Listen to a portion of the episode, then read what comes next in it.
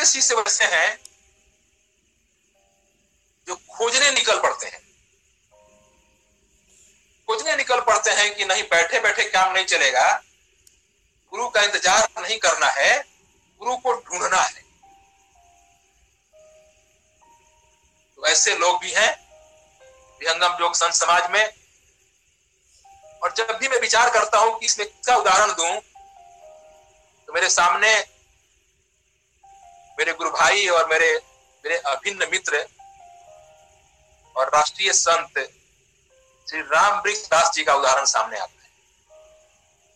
आप सब लोग जो दंडक वन आश्रम गए होंगे तो वहाँ के व्यवस्थापक जो हैं, उनका नाम है राम वृक्ष दास जी। इनको सदगुरुदेव कैसे मिले? इन्होंने कौन सा जतन किया? और कितना मुश्किल है गुरुदेव का मिलना। इसके स्पष्ट उदाहरण है श्री राम वृक्ष दास जी।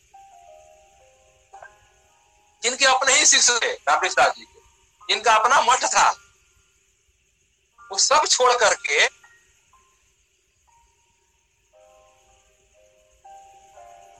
और गुरु के शरण में आकर के टिक जाना, मठ का मोह छोड़ देना, अपने शिष्यों का मोह छोड़ देना और विहंगम पद पर आ जाना इसके बहुत सटीक उदाहरण है श्री रामकृष्ण दास जी। अब मैंने जब उनसे पूछा, मेरी मित्रता हो गई थी क्योंकि मैं दंडक बन आते जाते रहता था।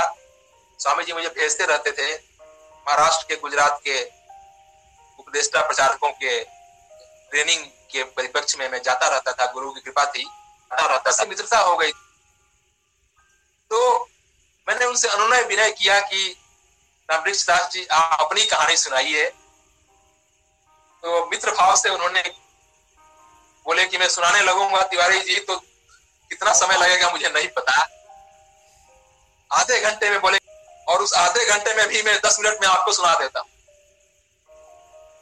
राम वृक्ष दास जी का बिहार से संबंध है।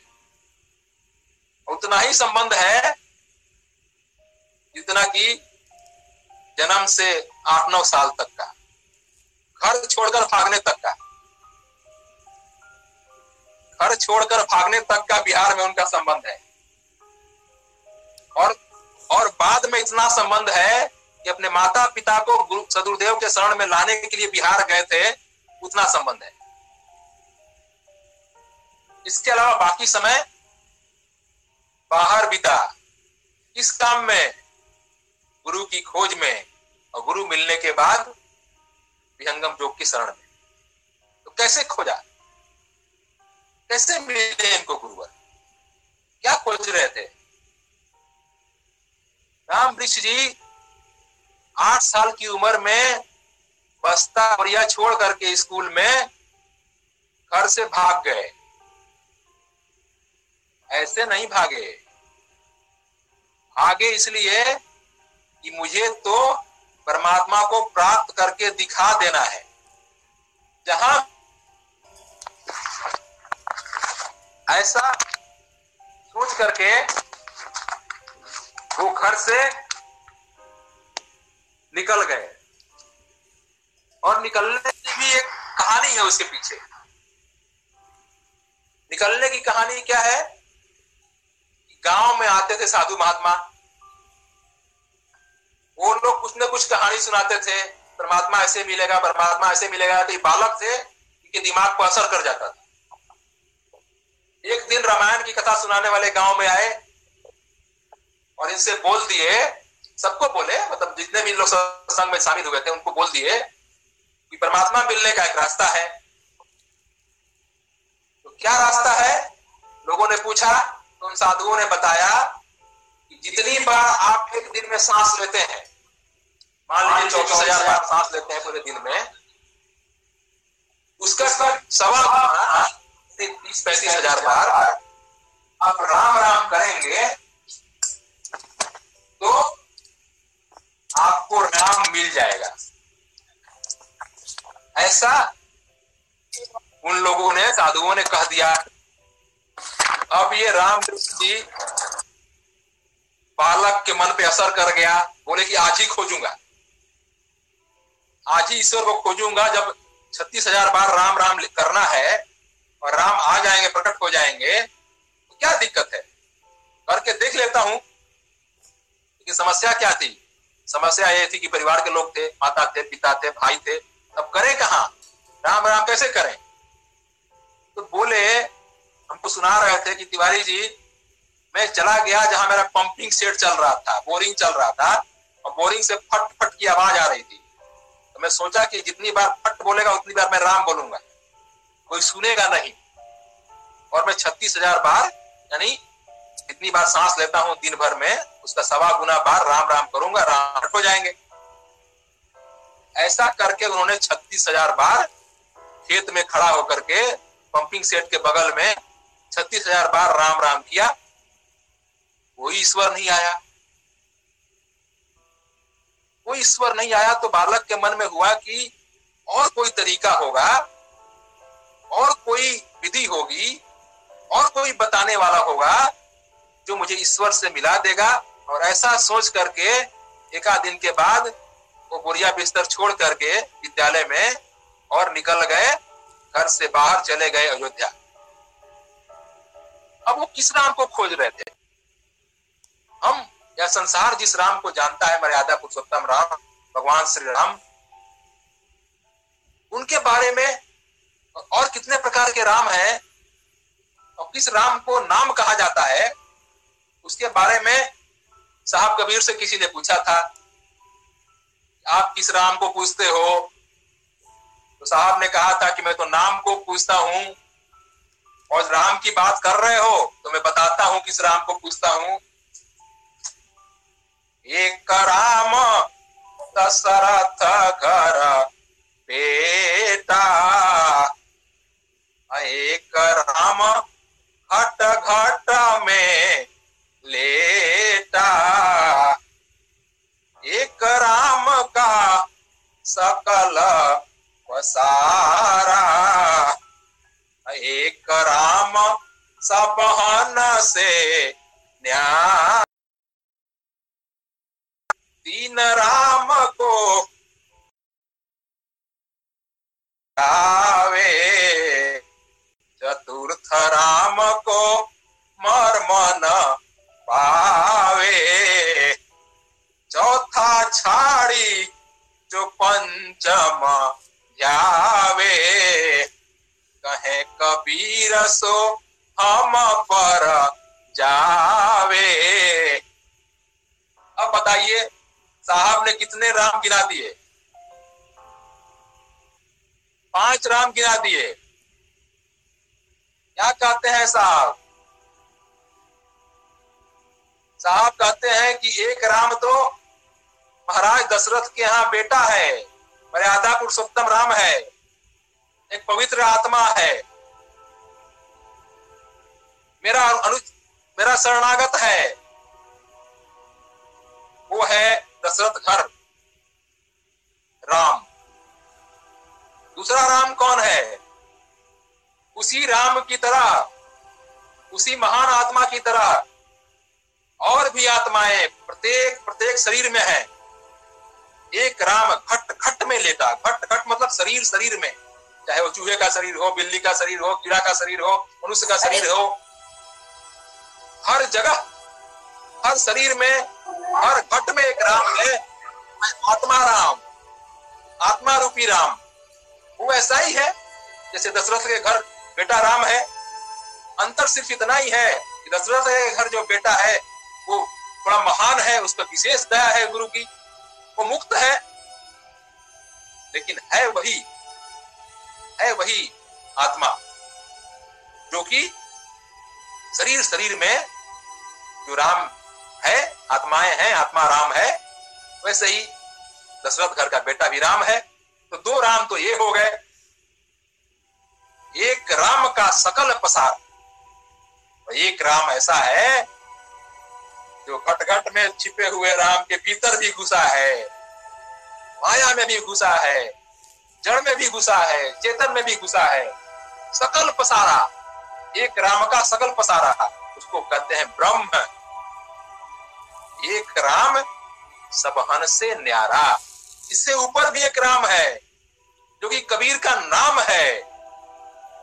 जिसको नाम कहा सदगुरुदेव ने, और उनके बाद जितने भी लोग आए, उनके शरणागत हुए, साधु संत आए तो सब अपने परमात्मा को नाम ही बोले। वो नाम कौन सा है? वो नाम है एक राम सब हन से न्यारा, यानी वो परम ब्रह्म है। और साहब क्या कहते हैं? तीन राम को सबको ही त्यागे दशरथ के पुत्र राम को अयोध्यापति राम को पुरुषोत्तम मर्यादा पुरुषोत्तम राम को भगवान श्री राम को सब पूज रहा है। और घट घट में लेते हुए यानी जीव जीव को भी सब पूज रहा है। देवी देवता सब पूज रहा है। कोई कोई अपने आप को भी पूज रहा है।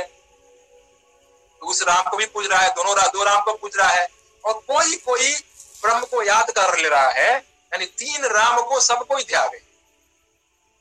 चतुर्थ राम का मर्म न पावे। परम ब्रह्म का, परमात्मा का, गगन लोक के निवासी, परम पिता परमेश्वर का, उसका तो किसी को मरम ही नहीं पता है। उसका मरम कब पता चलेगा? चौथा छाड़ी जो पंचम ध्याय साहब कहते हैं कि चारों राम के अता पता के बारे में, यानी आत्मा को समझने के लिए, ब्रह्म को समझने के लिए ब्रह्म को समझने के लिए, इन सबको छोड़कर जो पाँचवें राम के शरण में आएगा, यानी सदगुरु के शरण में आएगा, कहे कबीर सो हम पर आवे। जो सदगुरु को पूजेगा, सदगुरु की शरणता ग्रहण करेगा, जो पाँचवें राम को की पूजा करेगा, वही तो बाकी राम को समझेगा। वही तो नाम को समझेगा, वही तो जीव परमात्मा के पास पहुंचेगा। तो ये भेद है राम राम का। मैंने चर्चा इसलिए कर दिया कि बात आ गई थी राम जपने की और राम वृक्षदास जी राम राम जप करके, राम को न प्राप्त करके जंगल की ओर निकल गए। तो जंगल की ओर निकले नहीं, वो सबसे पहले गए अयोध्या जी। अयोध्या जी में एक महंत के चरण में तीन साल रहे, उसकी सेवा शुश्रूषा किए, उसको बोले कि महंत जी, आप बताइए कि राम कैसे मिलेगा? तो महंत जी बोले कि, फिर वही बोले कि जितना बार दिन में सांस लेते हो, उसका सवा गुना बार राम राम का नाम जपो, राम प्रकट हो जाएँगे। तो राम वृक्ष जी बोले कि तो मैं करके आया हूँ घर से। आपसे तो कुछ और विधि पूछ रहा हूँ। तो महंत गुस्सा हो गया, बोला कि तुमको क्या लगता है कि विश्वमित्र जी अभी प्रकट हुए हैं धरती पर? कि तुमको परमात्मा से मिला दें?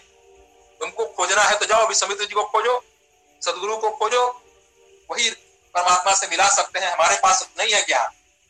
राम वृक्ष जी उनको, महंत जी को प्रणाम करके निकल गए। पहुँचे कहा? पहुँचे बद्रीनाथ केदारनाथ। अब एक हिंदू की यहीं तक यात्रा होती है। अयोध्या जी जाएगा, अधिक से अधिक मन हुआ तो चारों धाम जाएगा। ये पहुँचे कहा? केदारनाथ। और केदारनाथ में मंदिर दर्शन करने नहीं पहुँचे। ये पहुँचे केदारनाथ के पीछे की पहाड़ियों पर, हिमालय पर। एक कंदरा में चले गए। उधर कंदराओं में बहुत सारे लोग गुरु को खोज रहे हैं, परमात्मा को खोज रहे हैं। और किसी को मतलब होश नहीं है, मिला नहीं है कुछ। तो वहाँ भी एक साधु का, जो कि दूध पी करके, गुफा में रह करके बहुत दिन से साधना कर रहा था, उसके चरण में लौट गए, बोले कि आपके साथ रहूँगा, उसके साथ भी तीन साल रहे। तीन साल रहे, फिर उससे पूछे नियम बना लिए थे कि किसी की सेवा तीन साल करूँगा, तब पूछूँगा कि परमात्मा कैसे मिलेगा तो वो साधु इनको तीन साल के बाद बोला, देखो जी, मैं भी खोज ही रहा हूँ। अभी तक हमको नहीं मिला है। तो मैं तुमको क्या बताऊँ कि कैसे मिलेगा? ये बोले कि, कुछ बताइए, और छोर बताइए इसके पास जा तो वो बोला कि, देखो उधर जमुनोत्री की गंगोत्री के ऊपर हिमालय में बर्फ़ में, यहाँ तक तो बर्फ़ नहीं है, यहाँ तुम हमारे साथ हो। तो बर्फ़ में एक साधु रहता है, उसके बारे में लोग कहते हैं कि वो परमात्मा से मिला सकता है। ये मरता क्या ना करता, रामकृष्ण दास जी। चले गए गंगोत्री से ऊपर, बर्फ़ में एक साधु मिला उनको। वो बर्फ़ में बिना कुछ खाए पिए, वो अन्न जल नहीं लेता था। वो जड़ी बूटी जो नीचे निकलती थी, कंदमूल उसी को खा करके जीता था। उसकी भी तीन साल सेवा किए बर्फ़ में समझिए, कैसा खोजी है, कैसा, कैसी आत्मा है, जीवात्मा जो गुरु की खोज में निकली है। अब उसकी सेवा किए उससे भी पूछे। तो वो बोला कि देखो, हम भी तपस्या कर रहे हैं बहुत दिन से। हमको अभी तक तो परमात्मा नहीं मिला है। तो मैं जो कर रहा हूँ, वो करो। हमको भी नहीं मिला है, तुमको भी नहीं मिला है। लेकिन ये तो बोले कि नहीं भाई हमको और कोई रास्ता बताइए कि मैं कहा जाऊँ, कहाँ खोजू? तो इनको भेज दिया गोरखपुर। और गोरखपुर जिसके पास भेजा, वो चीलम पी करके मतलब नशा में नशा में टूर्ण था, जिसको हम लोग बोलते हैं अपनी भाषा में। उसके पास पहुँचे गोरखपुर, ये पहाड़ से उतर के तो उसको देखते ही ये समझ गए कि इसके पास तो कुछ नहीं होगा। बोले कि उसको दंड प्रणाम करके वहीं से हम वापस लौट गए। और चूँकि पहाड़ से आए थे तो लगा कि गर्मी में हम मर जाएँगे। डॉक्टर को दिखाए तो डॉक्टर बोला कि फटाफट भागिए पहाड़ की ओर, नहीं तो प्राण निकल जाएँगे आप। फिर पहाड़ पर गए और विचार किए कि लगता है कि अब हिंदू धर्म में परमात्मा मिलना लिखा नहीं है, और न मिलता है। उनको यह विश्वास हो गया कि अब हमारे अपने धर्म में परमात्मा नहीं मिलता है। इतना तो जी, आवाज़ नहीं आ पा रही। हाँ कट जा रहा था मैं, आगे बात बढ़ाता हूँ। तो जब मिला नहीं तो अब मैं क्या करूँ? तो उन्होंने बुद्ध धर्म की शरण ले ली। और विपासना साधना होती है उनके यहाँ, विपासना। विपासना करने लगे। जब ये सारनाथ में विपासना कर रहे थे, उस समय सारनाथ में अपना कुछ नहीं था। विहंगम जो का ना तो आश्रम था। न न वहाँ पर बनने की शुरुआत हुई थी हम लोगों के महामंदिर की। उस समय विहंगम जो का वहाँ कुछ नहीं था, जब ये सारनाथ में थे तो सारनाथ में विपासना करने लगे बुद्धिस्ट मोनास्ट्री में, एक बुद्धिस्ट वाले किसी के यहाँ जाकर। कि अब शायद यहाँ मिलेगा।